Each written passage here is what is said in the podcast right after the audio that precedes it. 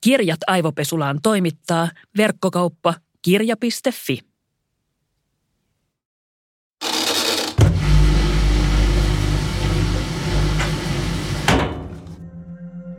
Mä en varsinaisesti muista ensimmäistä kertaa, kun mä menin nettiin. Mutta yhden ensimmäisiin nettivuosiin liittyvän asian mä muistan. Kiss FM chatin. Chatin etusivulla oli muistutus, että huom, ihmiset, joiden kanssa keskustelet, eivät välttämättä ole, keitä sanovat olevansa. No, en ollut minäkään. Koska alkuun netissä sanottiin, että älä missään nimessä kerro nimeäsi tai näytä naamaasi, niin mäkään en sitä tehnyt.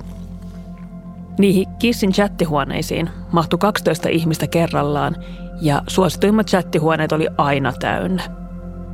Ihan ehdottomasti parasta oli se, kun joskus harvoin mahtui sisään niihin pikkutuhmiin chatteihin, niin kuin höyryklubille tai erotic houseen – siellä sitten minä ja oletettavasti muut alaikäiset teinit leikittiin ikäistämme vanhempaa ja yritettiin flirttailla ja harrastaa jotain nettiseksiä. Nyt kun sitä aattelee, niin mun ensimmäiset seksikokemukset toisen ihmisen kanssa on itse asiassa varmaan just Kissin chatista –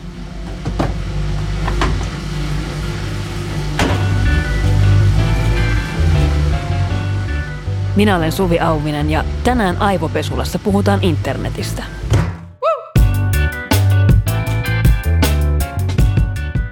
Mun kanssa studiossa on tietoturva-asiantuntija Mikko Hyppönen, jonka kirja Internet kertoo parhaasta ja pahimmasta asiasta, mitä meille ihmisille on tapahtunut.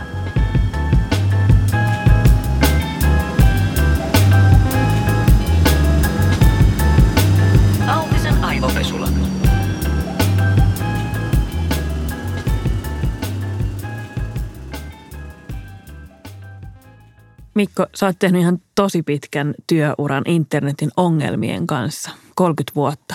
Vieläkö sä ajattelet, että internet on hyvä juttu? Joo, on se hyvä juttu ja on se paha juttu, mutta on se enemmän hyvä kuin paha. Siitä huolimatta, että mä oon 30 vuotta taistellut sen netin huonoimpien puolien kanssa ja nähnyt juurikin ne pahimmat asiat, mitä se voi aikaan saada, niin siitä huolimatta mä oon optimisti – mä rakastan nettiä, mutta on se kyllä niin kuin tuonut niin paljon samalla ihan uuden tyyppisiä ongelmia meille ratkottavaksi. Tavallaan se on aika lohduttavaakin, että, että, niin kuin, että kun nämä ongelmat on niin vaikeita liittyen meidän yksityisyyteen ja tietoturvaan ja rikollisuuden luonteen muuttumiseen, niin se, mikä siinä lohduttaa, on se, että nämä on ihan uusia ongelmia. Mikään sukupolvi aikaisemmin ei ole tähän koskaan aikaisemmin törmännyt, että se on ihan, tavallaan ihan ok, että on vaikeaa ja ihmeellistä. Ehkä se siitä pikkuhiljaa sitten helpottuu. Mä en tänään halua puhua pelkästään näistä ongelmista tai mahdollisuuksista, vaan ehkä mennä enemmän vielä siihen, että, että mitä se netti on. Hmm. Koska musta tuntuu, että nykypäivänä kun me käytetään internettiä, niin meillä on ehkä niin kuin jonkunlainen alkeellinen ajatus siitä, että miten se teknisesti toimii. Toki jos joutuisi jonnekin niin kuin luola-aikaan, niin mun pitäisi pystyttää netti, niin olisimme ilman nettiä, koska en osaisi toki tehdä sitä. Mutta mikä se internetin olemus on – Hmm. Jos sun pitäisi antaa joku sellainen tiivistetty vastaus, niin mitä internet on sen teknisen puolen ulkopuolella? Se on yksi harvoista aidosti ja oikeasti täysin kansainvälisistä asioista, mitä meillä on. Et internet ihan oikeasti todella kattaa koko maapallo. Ja tämmöiset ilmiöt ja asiat on harvinaisia. Itse asiassa nyt pandemian aikana mä oon ajatellut monen kertaan, että tämä pandemia on semmoinen kanssa, joka on oikeasti aidosti Kyllä. kattanut ihan koko maapallo. Joka ainoa kylä jokaisessa maassa on niin kuin joutunut huomioimaan tämän pandemian, mikä on aika huimaa. Mutta internet todella on nimensä mukaisesti international, kattaa koko planeetan ja se on sekä media että kommunikointikanava ja se on aikamoinen ameba, näin niin kuin filosofisesti, kun mm. että määritelmä on tosi vaikeaa, koska sitä voi käyttää niin moneen. Se on ennen kaikkea työkalu, joka on muotoutunut käyttäjiensä myötä. Ja tämä oli hyvä, kun sä tässä aluksi muistelit aikaa, kun me mentiin nettiin niin, että me ei käytetty omia nimiämme tai kuviamme. Näinhän se aikanaan oli. Kun netti tuli, niin se oli aika tota, ilmiselvää, että kaikilla piti olla nikki tai handle – ja kukaan ei vahingossakaan menisi reaalinimellään minnekään. Katsotaan nykypäivän nettiä, niin Facebookit ja LinkedInit, ne on nimenomaan sitä, että siellä ollaan omalla naamalla ja omalla nimellä. Ja itse asiassa nykypäivän netistä lähin verrokki siihen alkuperäiseen internettiin on dark web tai mm. Tor Hidden Service. Siellähän ollaan Kyllä. naamatta ja nimettä ihan niin kuin alkuperäisessä netissä. Et siellä sitä niin kuin villiä vapautta löytyy sekä hyvässä että pahassa. Niin. Mä ajattelen, että, että internet on jonkunlainen niin kuin ideoiden markkinapaikka ja siihen ideoiden vaihtamiseen ei välttämättä mitenkään liity rahaliikennettä ollenkaan, vaan mä ajattelen, että internet parhaimmillaan on sitä, että siellä pääsee kokeilemaan ja testaamaan erilaisia ideoita ja sitten näkee, että, että lentääkö ne. Hmm. Toki meidän ihmiskunnan ikäväksi aika niin kuin huonotkin asiat sitten niin kuin lentää siellä. Kyllä, kyllä se on, on just näin ja mä oon, mä oon sitä miettinyt paljon, että miten netti on, minkälainen henkireikä se on erilaisille vähemmistöille. Kyllä. Ja, ja nyt tarkoitan vähemmistöjä hyvin laajasti, myöskin tarkoitan vähemmistöjä hyvässä ja pahassa. Eli, eli jos ajatellaan, totta kai seksuaalivähemmistöt tulee helposti mieleen ja totta kai heille se on ollut tärkeä reikä löytää samanhenkisiä, samanlaisia ihmisiä, että sä et olekaan outo ja erilainen. Netti niin. on täynnä samanlaisia ihmisiä kuin sinä, mutta ihan joku vaikka harvinainen harrastus ennen nettiä, niin se oli tosi yksin. Mutta sitten se haittapuoli, eli kääntöpuoli. Jos sulla on tuhosia ajatuksia, niin sä löydät niihinkin ne tukiryhmät. Sä suunnittelet terroristisia tekoja tai kouluammuntaa, niin tähänkin saa ihan samanlaista tukea kuin mihin tahansa muuhunkin. Ja samoin kuin tässä, kun puhuttiin kansainvälisestä luonteesta, niin netti siis poistaa maantieteen. Eli juuri tämä, mitä puhuit ideoiden netistä, niin se on niin helppo niitä ideoita pallotella ja löytää muita rakentamaan niitä kanssasi, kun ei, maantiede ei rajoita. Vaikka sun kylältä ei löytyisi ketään samanhenkistä tai samanlaista tekijää tai kykyjä, mitä tarvitaan jonkun idean toteuttamiseen, niin netistä kyllä löytyy, kun ei ole maantiedettä, ei ole etäisyyksiä, ei ole rajoja. Niin kauan kuin löytyy joku yhteinen kieli, niin, niin kaikki tämmöinen toiminta on mahdollista. Mutta sitten se kääntöpuoli on tosiaan se, että rikollisuus oli ennen paikallista. Mm. Rosvo asui lähelläsi. Jos joku varasti sun polkupyörän tai murtautui sun kesämökille, niin se ei ollut kauhean kaukaa. Ja nykypäivän rikollisuus, todennäköisesti se rikollinen on maapallon toisella puolella. Että se maantiede on todella niin kuin näkynyt. Sen häviäminen näkyy tässä todella selvästi.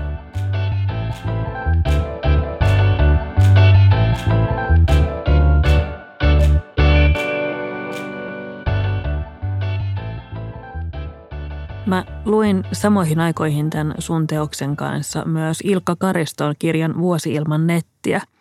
Ja molemmat nämä teokset luettua, niin mun päällimmäinen ajatus oli se, että, että mä en tunnista tätä internettiä, jota niin kuin Ilkka kuvailee ja toisaalta jota sä kuvailet.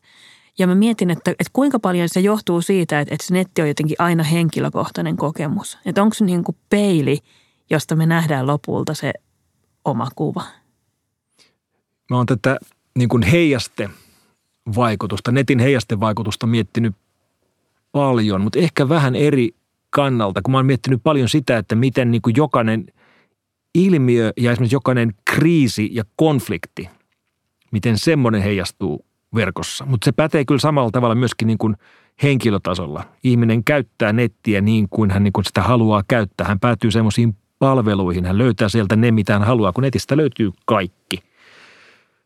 Ja siitä myöskin sitten seuraa se, että helposti ihminen päättyy siellä netissä vähän niin kuin vankilaansa. Kun puhutaan näistä hakukonekuplista tai somekuplista, osaltaan ne syntyy oikeastaan aika itsestään, osaltaan ihmiset itse ruokkii sitä, mutta nämä vielä kärjistyy sillä, että nämä palvelut oikein korostaa sitä. Facebook oppii, että tämä ihminen tykkää tällaisista asioista, näytetään niitä lisää. TikTokin algoritmit toteaa, että se jää katsomaan näitä videoita ja nyt, nyt tulee sitten vain näitä videoita. Ja ikään kuin se muu maailma jää, jää huomiotta. Että jos me ennen saatiin tietomme, viihteemme, uutisemme massamedioista, luettiin lehteä vaikka, mm. niin se lehtihän oli täynnä artikkeleita, jotka oli aika satunnaisia. Ne ei ollut mitenkään meille räätälöity ja luotu. Sieltä tuli vastaan kaikkea yllättävää. Kas, kas, tässä on artikkeli niin kuin tammipuun historiasta ja miten ne kasvaa. Ja tämähän on mielenkiintoinen. En olisi ehkä mennyt nettiin semmoista erikseen etsimään, enkä menisi tänä päivänäkään, mutta kun mä luen lehteä ja se tulee vastaan sieltä, niin ihminen avartaa – aika miellyttävällä tavalla sitä omaa katsotokantaansa. Tosi usein just puhutaan jostain omasta nurkasta tai omasta kuplasta, kun puhutaan internetistä ja ihan siis hyvästä syystä. Mikä on sulle siellä internetissä kaikkein vieraannuttavin paikka? Ja nyt ei saa vastata mitään Tor-verkossa tämä ja tämä pimeä nurkka. Onko esimerkiksi, mikä on sun suhde someihin vaikka?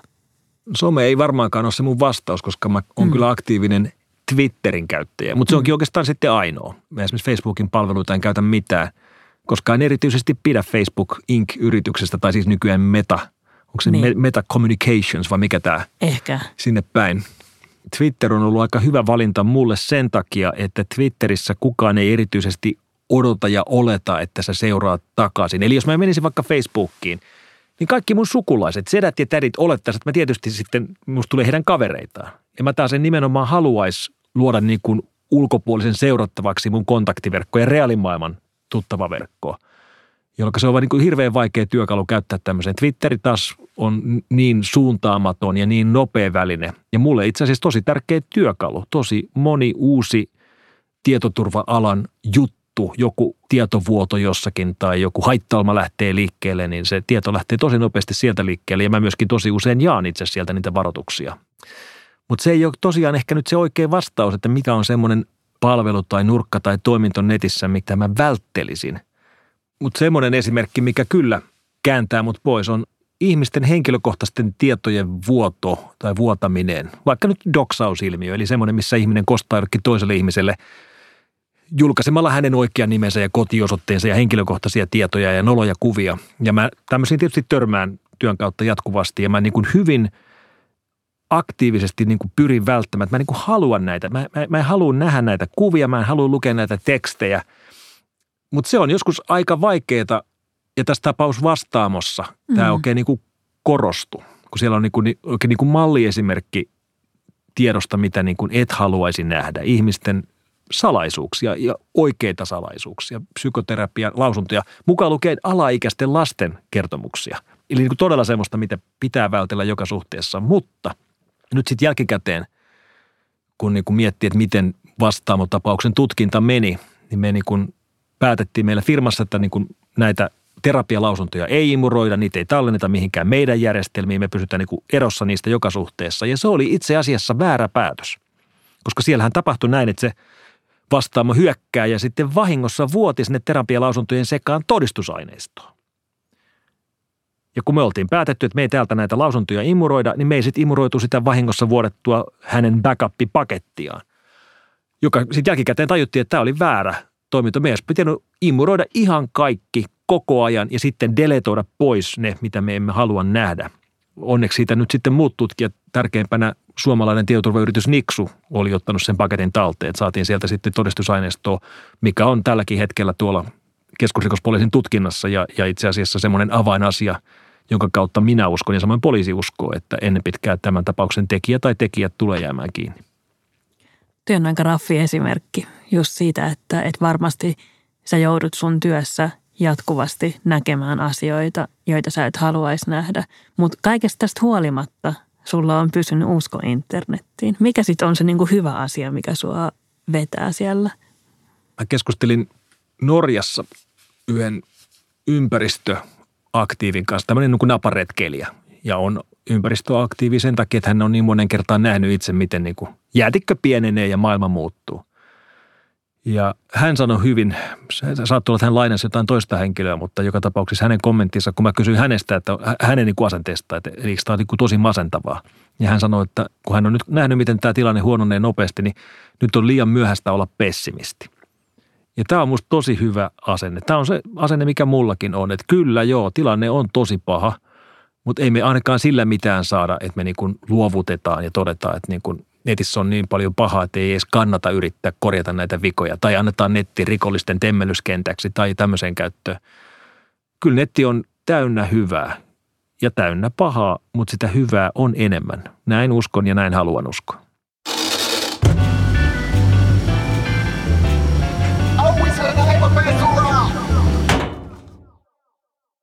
Facebook on sellainen asia, mikä varmasti aina tulee näissä nettikeskusteluissa esiin. Ja mä oon monta vuotta fantasioinut, että mä lähtisin pois Facebookista, kuten varmaan ihan tosi moni ihminen. Silloin kun Facebook on tullut ja sinne on itse liittynyt joskus 2007 tienoilla, niin ei sitä yhtään ymmärtänyt, että mitä sitä ihminen siinä kohtaa tekee ja mihin antaa omia tietojaan. Ja tuntuu, että nyt on tosi vaikea pakittaa sieltä pois, koska siellähän nyt on ollut niin kauan ja mitä sitten saanko minä kutsujakaan minnekään tapahtumiin. Voitko sä Mikko nyt rohkaista mua lähtemään pois Facebookista? No oikeastaan en, koska ei se, ole, se ei ole kivaa olla pois Facebookista. Mm. Koska se on ihan totta, että siellä aika paljon se tieto liikkuu. Se on se paikka, missä naapurusto keskustelee, että mitä tapahtuu ja hei täältä löytyy polkupyörä ja kenen tämä on ja – se on se, missä tiedot liikkuu, että kuka seurustelee kenenkin kanssa ja kuka menee naimisiin ja kuka eroaa ja missä bileet on. Kaikki muut tietää, mutta mä en tiedä. Et, et se ei ole niin mitenkään ilmainen päätös mm. pysyä pois näistä palveluista. Ja itse asiassa kyllä mullakin on Facebook-tunnus jossa siis lukee, että Mikko Hyppönen is not on Facebook, joka Aivan. on siis siellä sen takia, koska mulla on ollut ongelmia, että mulle tehdään klooni, kloonitili mm. ja esiinnytään minulla, jolloin jos joku etsii minua Facebookista ja sieltä löytyy sitten valettili, niin löytyy myöskin mun tili, joka kertoo, että mä en ole Aivan. täällä. Eli ehkä sitten joku ajattelee, että kahteen kertaan, niin kun lähettää sitten ystäväpyyntöjä jollekin feikkiprofiilille.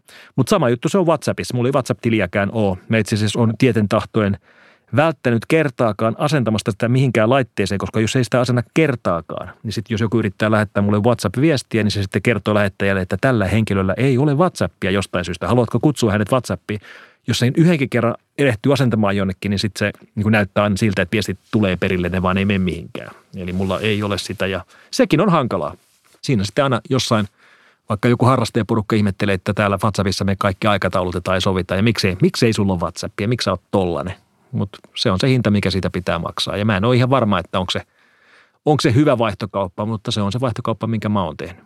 Minkä takia? Siis me kaikki tiedetään jo, että no Facebook osallistuu kansanmurhiin, mutta onhan siellä kauhean käteviä nämä naapurustoyhteisöt. Onko tämä oikeasti se niin kuin vaihtokauppa, joka me ollaan valmiita käymään? Näköjään on, koska mäkin siellä edelleen oon. Näköjään on. Okei, okay, on niin tosi monia muita Facebookin omistamia palveluita. Instagram, jota mä rakastan. Mm-hmm. I love it. Mun olisi tosi paljon vaikeampi lähteä sieltä Instagramista, koska musta tuntuu, että siellä on se niin kuin joku mun yhteisö, siellä on ne mun tyypit. Kun taas niin kuin Facebookista, mistä musta tuntuu, että siellä on just silleen väärän ikäisiä ihmisiä, jotka puhuu vääristä asioista tyhmästä kulmasta. Mm-hmm. Jos mä en ole valmis luopumaan Instasta, niin onko se sitten niin kuin esimerkiksi just jostain niin kuin tietoturva tai mistä ikinä näkökulmasta mitään väliä, että onko mulla myös Facebook-tili? No ei oikeastaan ole. Et Facebook, ihan niin kuin Googlekin, pyrkii keräämään meistä mahdollisimman paljon tietoa kaikella mahdollisella tavalla ja aika iso osa sitä tiedonkerusta on kiinni vaan siis siitä, että sulla on yleensäkin Facebook-tili. Eli ne kerää sun käyttäytymistä monesta muusta paikasta, palveluista, jotka eivät ole Facebookin omistamia ollenkaan, mutta jossa on joku Facebook-nappi tai tykkäyslinkki tai joku tällainen, jolloin Facebook näkee, että sä käyt siellä sivustoilla. Google tekee samaa, mutta vielä hirveän paljon tehokkaammin, koska tosi monella sivulla on käytössä Googlen analytiikka-palvelu, joka kerää tosi hyödyllisiä tietoja sivuston ylläpitäjille ja samalla antaa ne tiedot Googlelle.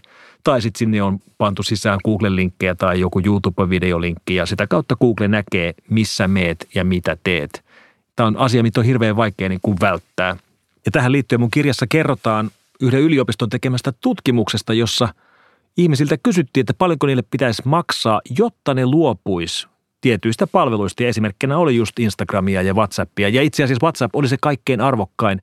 Ihmiset sanoivat, että heille pitäisi maksaa yli 500 euroa kuussa siitä, että ne olisi valmiita antamaan WhatsAppin pois mikä on niin kuin aika paljon rahaa. Eli Ihan. niin, ihmiset kokee, että se on niin kuin näin tärkeä osa mm. ja, ja näin tärkeä palvelu. Ja se on kyllä niin kuin hyvä esimerkki siitä, miten meistä on tullut riippuvaisia Facebookin ja muiden vastaavien palveluista. Kyllä. Joo, ja mä en voi tässä myöskään niin kuin mitenkään jeesustella, koska mähän teen siis maksettua sisältöä Instagramiin. Eli mä toisin sanoen hyödyn siitä rahallisesti, että mua seurataan. Ja no mä oon ajatellut tämän sitä kautta, että if you don't pay, you are the product. Ja mähän hyödyn siitä, että mua seurataan ja mä silloin siis tietoisesti myyn näiden ihmisten dataa hmm. sillä, että ne seuraa mua, että mä lupaan mainostajille tietyn määrän hittejä, kun ne esiintyy mun jossain Instakuvassa. Ja tämä on vastenmielistä. Tämä on musta niin kuin ikävä bisnes, mutta mä ajattelen, että tässä on myös sellainen niin kuin tietty feministinen kulma koko tässä niin kuin vaikuttajamarkkinointiskeneessä. Mm-hmm. Se on niin kuin markkina, joka on nuorten naisten hallussa. Se on sellainen niin kuin markkina, just että jos ei ajatella, että kuka niitä palveluja tarjoaa, vaan se, että kuka siitä pystyy rahallisesti hyötymään. niin. niin se on sellainen niin kuin business, jota tosi monet vanhemmat miehet jotenkin nauraskelee ja halveksuvat, että siellä jotain pikkuhousuja myy toisilleen, kun ne ei tajuu, että miten voi olla, että mimmit on keksinyt jonkun bisneksen, mm-hmm. jos ne nyt niin kuin suosittelee toisilleen kamaa. Okei, rahaa vastaan kyllä totta kai, mm-hmm. mutta silti. Joo, Kyllä, kyllä. Ja niin kuin, tämä on mielenkiintoinen kulma, mutta varmaan voi freimata tämmöiseksi setämieheksi. Ja mulla on, mulla on hirveän paljon seuraajia netissä, varsinkin mm. siellä Twitterissä yli 200 000 seuraajaa, jota mä en monetisoi millään lailla. Niin. Et, et niin kuin se, se on ihan eri tilanne ja eri markkina. Ja mä ymmärrän tuon feministisen kulman oikein hyvin. Se on mun mielestä aika hyvä määritelmä siitä, miten se näyttää menevän. Niin. Ja jos mä mietin sitä, että paljonko mulle pitäisi maksaa, että mä luopuisin Instasta – niin mulle tulee heti myös tällainen niin kuin bisneskulma mm. siihen, että okei, että paljonko mä saan sieltä rahaa tällä hetkellä. Mm. Joo, ja, sama, niin. niin, ja sitten jos unohdetaan sosiaalinen media, ajatellaan ihan vaan verkon palveluita. Siis Googlen tuotteethan on hirveän hyviä. Niin on. Mä, mä en tykkää niiden bisnesmallista. Mä hirveän paljon mieluummin maksaisin – Googlen palveluista rahalla kuin datalla, mutta semmoista optiohan ei ole. Itse asiassa mä jopa maksan YouTubesta, mä kyllästyin mainoksiin, mm. jolloin mä maksan YouTube Premiumista, mm. on 9 euroa kuussa.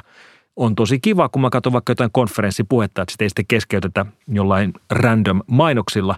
Mutta se ei siis poista träkkäystä. Se, että mä maksan niille rahaa, mä oon maksava asiakas, ne silti edelleen seuraa ja, ja kerää kaiken tiedon siitä, että mitä teen ja milloin teen ja missä teen ja kenen kanssa. Eli niin tämmöistä vaihtoehtoa ei vaan ole. Mutta kyllä Googlen tuotteet, etenkin se hakukone on ihan käsittämättömän hyvä. Että niin kun ajatellaan niin kuin työkaluna, niin mä olisin valmis maksamaan siitä niin tosi paljon, koska se on niin hyvä ja niin paljon parempi kuin kaikki kilpailijat, vaikka mä en pidäkään siitä, että miten se tuote sitten rahoitetaan.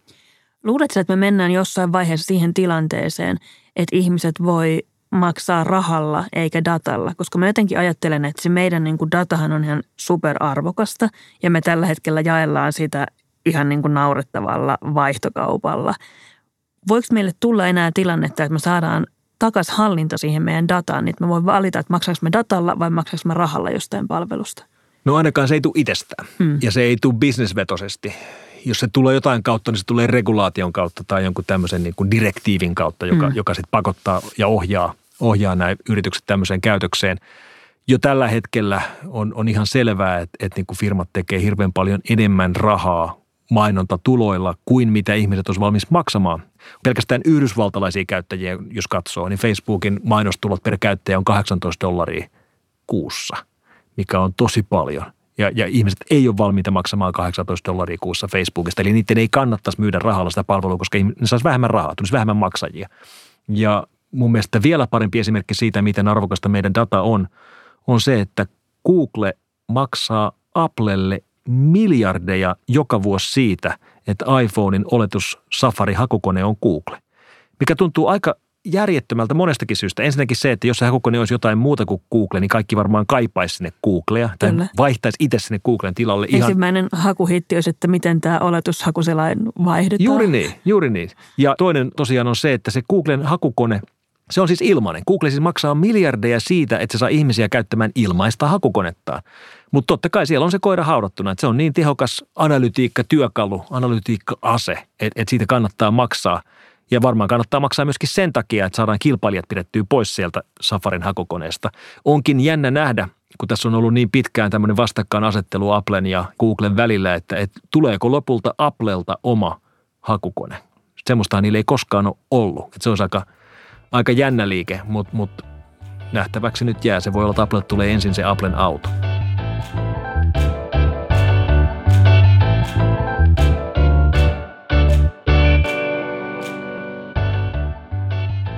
Siitä kun mä oon käyttänyt Kiss FM chattia on noin 25 vuotta ja se tuntuu aivan esihistorialta tässä kohtaa, mutta kehityshän on ollut ihan älyttömän nopea, kun ajattelee, että missä me ollaan nyt – Voidaanko me ennakoida mitenkään sitä internetin kehitystä, koska se kehitys on ollut niin valtavan nopeaa? Pystytäänkö me ennustamaan tai ennakoimaan, että mihin suuntiin se internet menee?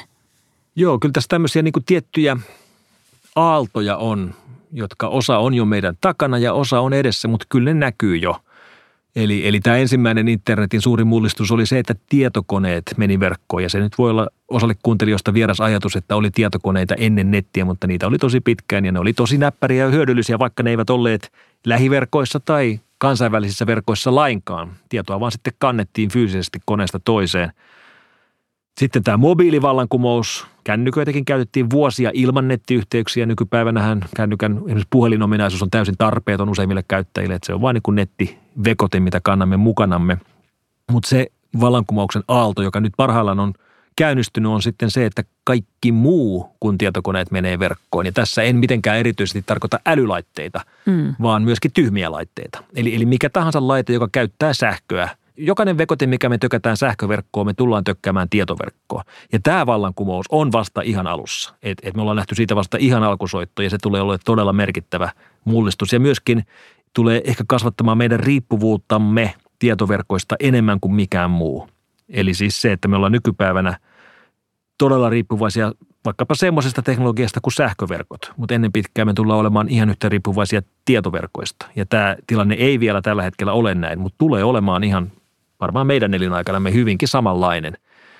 Ja sieltä sitten sen jälkeen tulee seuraava aalto, joka luultavasti on sitten tämä koneoppimisaalto.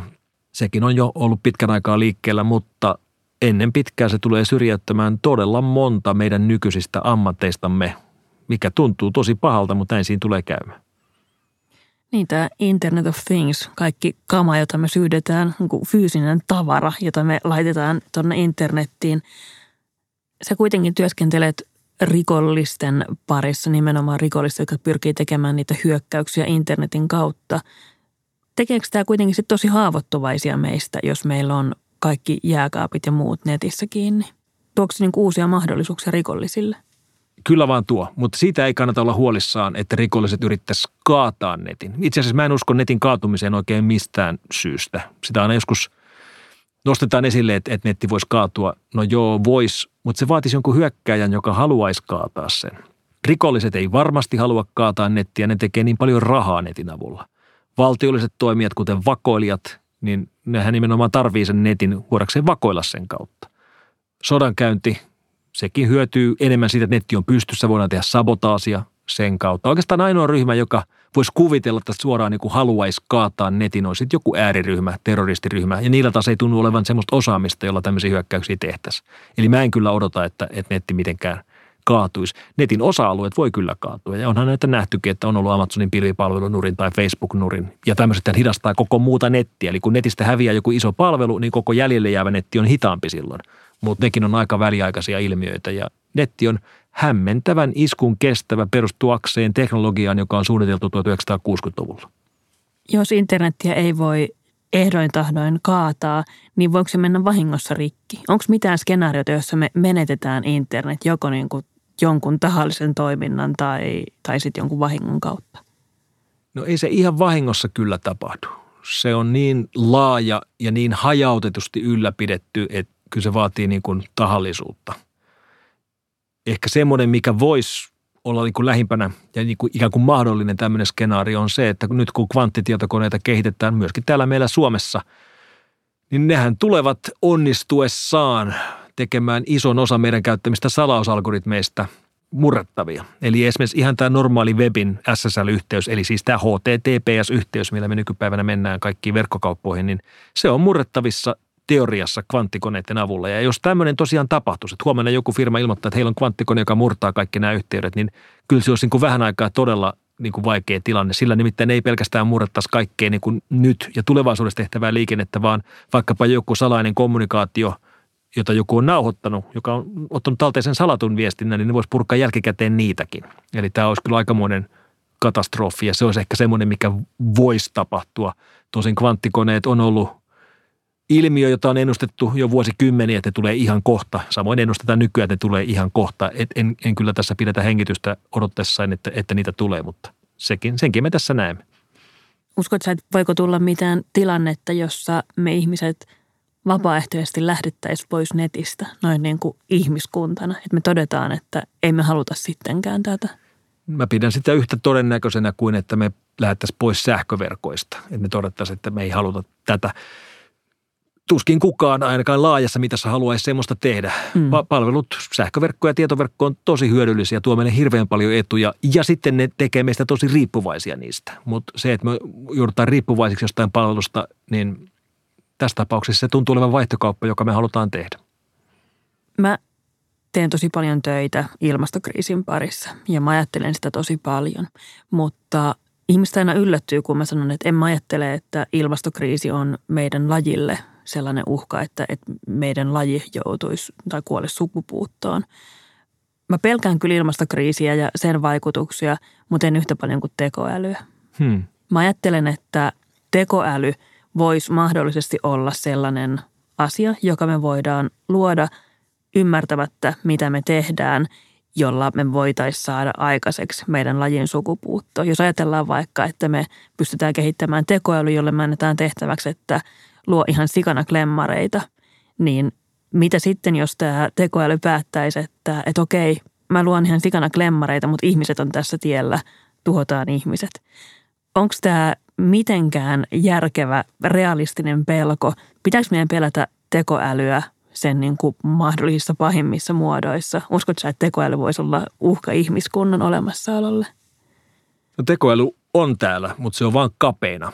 Sitä me nähdään joka kerta, kun ajetaan vaikka parkkihalliin tai tehdään Google-haku, niin siellä se tekoäly jyllää ja, ja lukee auton rekkari tai arvaa etukäteen, mitä me ollaan hakemassa. Mutta tämmöinen yksittäinen tekoäly ei siis osaa tehdä mitään muuta kuin sitä. Ja kauhukuvat joko skifileffoista tai jostain muualta pohjautuu aina siihen, että, että me kehitettäisiin tämmöinen ihmisen kaltainen äly, laaja äly, joka osaa vähän kaikkea. Ei ole ehkä missään kauhean hyvä, mutta osaa niin kuin kaikenlaista. Ja tämmöisiä ei edes kauheasti kehitellä.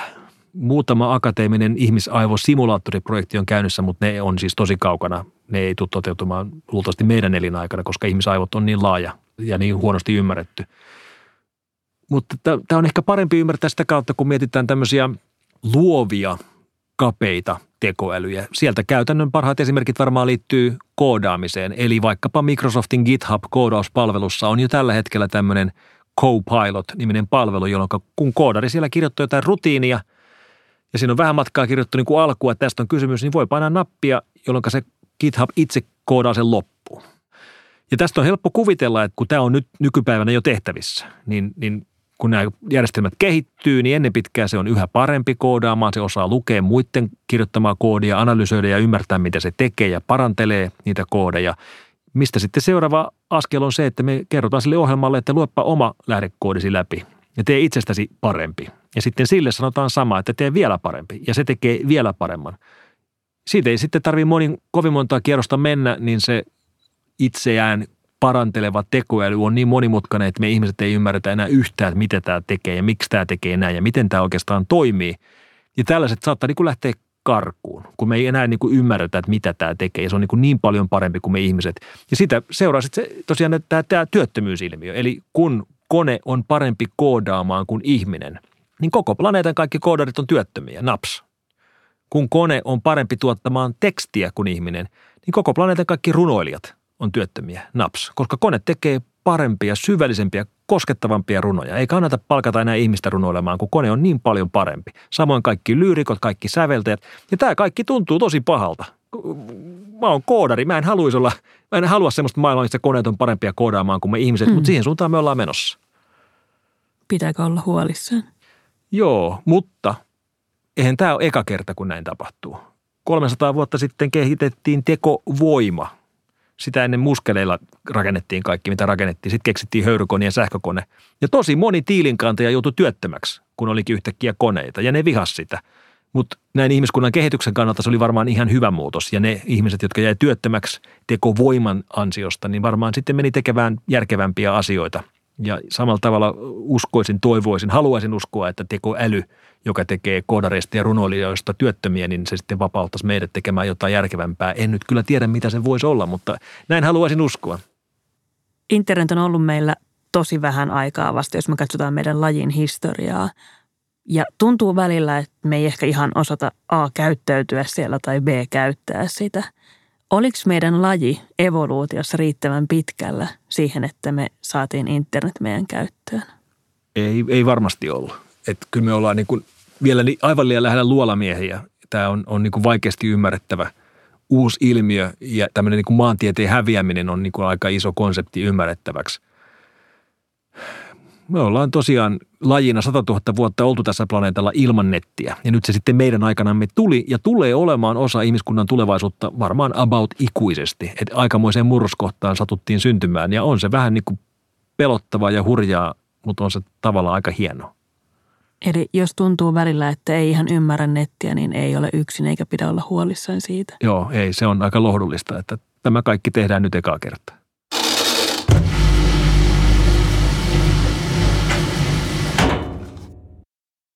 Mikko Hyppönen, me täällä Suvi Auvisen aivopesulassa ajatellaan, että aivopesu voi olla jotain myönteistä, jos sen niin haluaa freimata niin, että, että omaa ajattelua pitää aina huuhdella ja ravistella ja pyrkiä vähän linkoamaan uuteen uskoon. Jos tällä määritelmällä sun pitäisi valita yksi henkilö, joka suorittaisi sulle aivopesun, niin kuka se olisi ja mikä olisi aihe? Hmm. Mä luultavasti valitsisin ehkä vähän kiistanalaisen henkilön Elon Musk. Siinä on kaveri, joka on selvästi erilainen kuin me muut, hyvässä ja pahassa. Mutta hänellä on kyllä niin kuin hyvin selkeä tavoite ja kaikki, mitä hän on niin kuin viimeiset 20-30 vuotta tehnyt, niin, niin tähtää siihen tavoitteeseen, eli ihmiskunnan pelastamiseen. Hän on vakuuttunut siitä, että me ei loputtomasti voida elää täällä yhdellä planeetalla. Meidän täytyy tulla monella planeetalla eläväksi lajiksi, jolloin pitää mennä Marsiin. Pitää saada ihmiskunta Marsiin ja pitää kyetä luomaan sinne edellytykset elämälle. Ja hän on tämän niin kuin päättänyt jo kauan sitten, että esimerkiksi joku Tesla-projekti on siis niin kuin rahan keruuta. Tehdään tämmöinen auto ja ensin tehdään tosi kallis luksusauto ja sitten vähän halvempia ja tehdään sille miljardeja ja sillä sitten rahoitetaan muita toimintoja ja tehdään tämä SpaceX ja, ja kaikki tähtää ihmiskunnan pelastamiseen. Et jos, jos Elon Musk pesisi aivoni, niin mä ehkä ymmärtäisin paremmin, että miten ajatellaan näin isoja. Kiitos Mikko Hyppönen. Kiitoksia.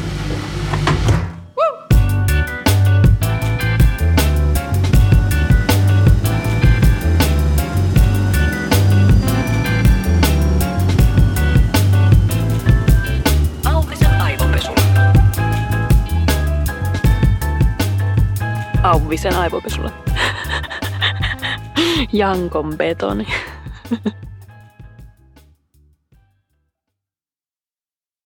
Kirjat aivopesulaan toimittaa verkkokauppa kirja.fi.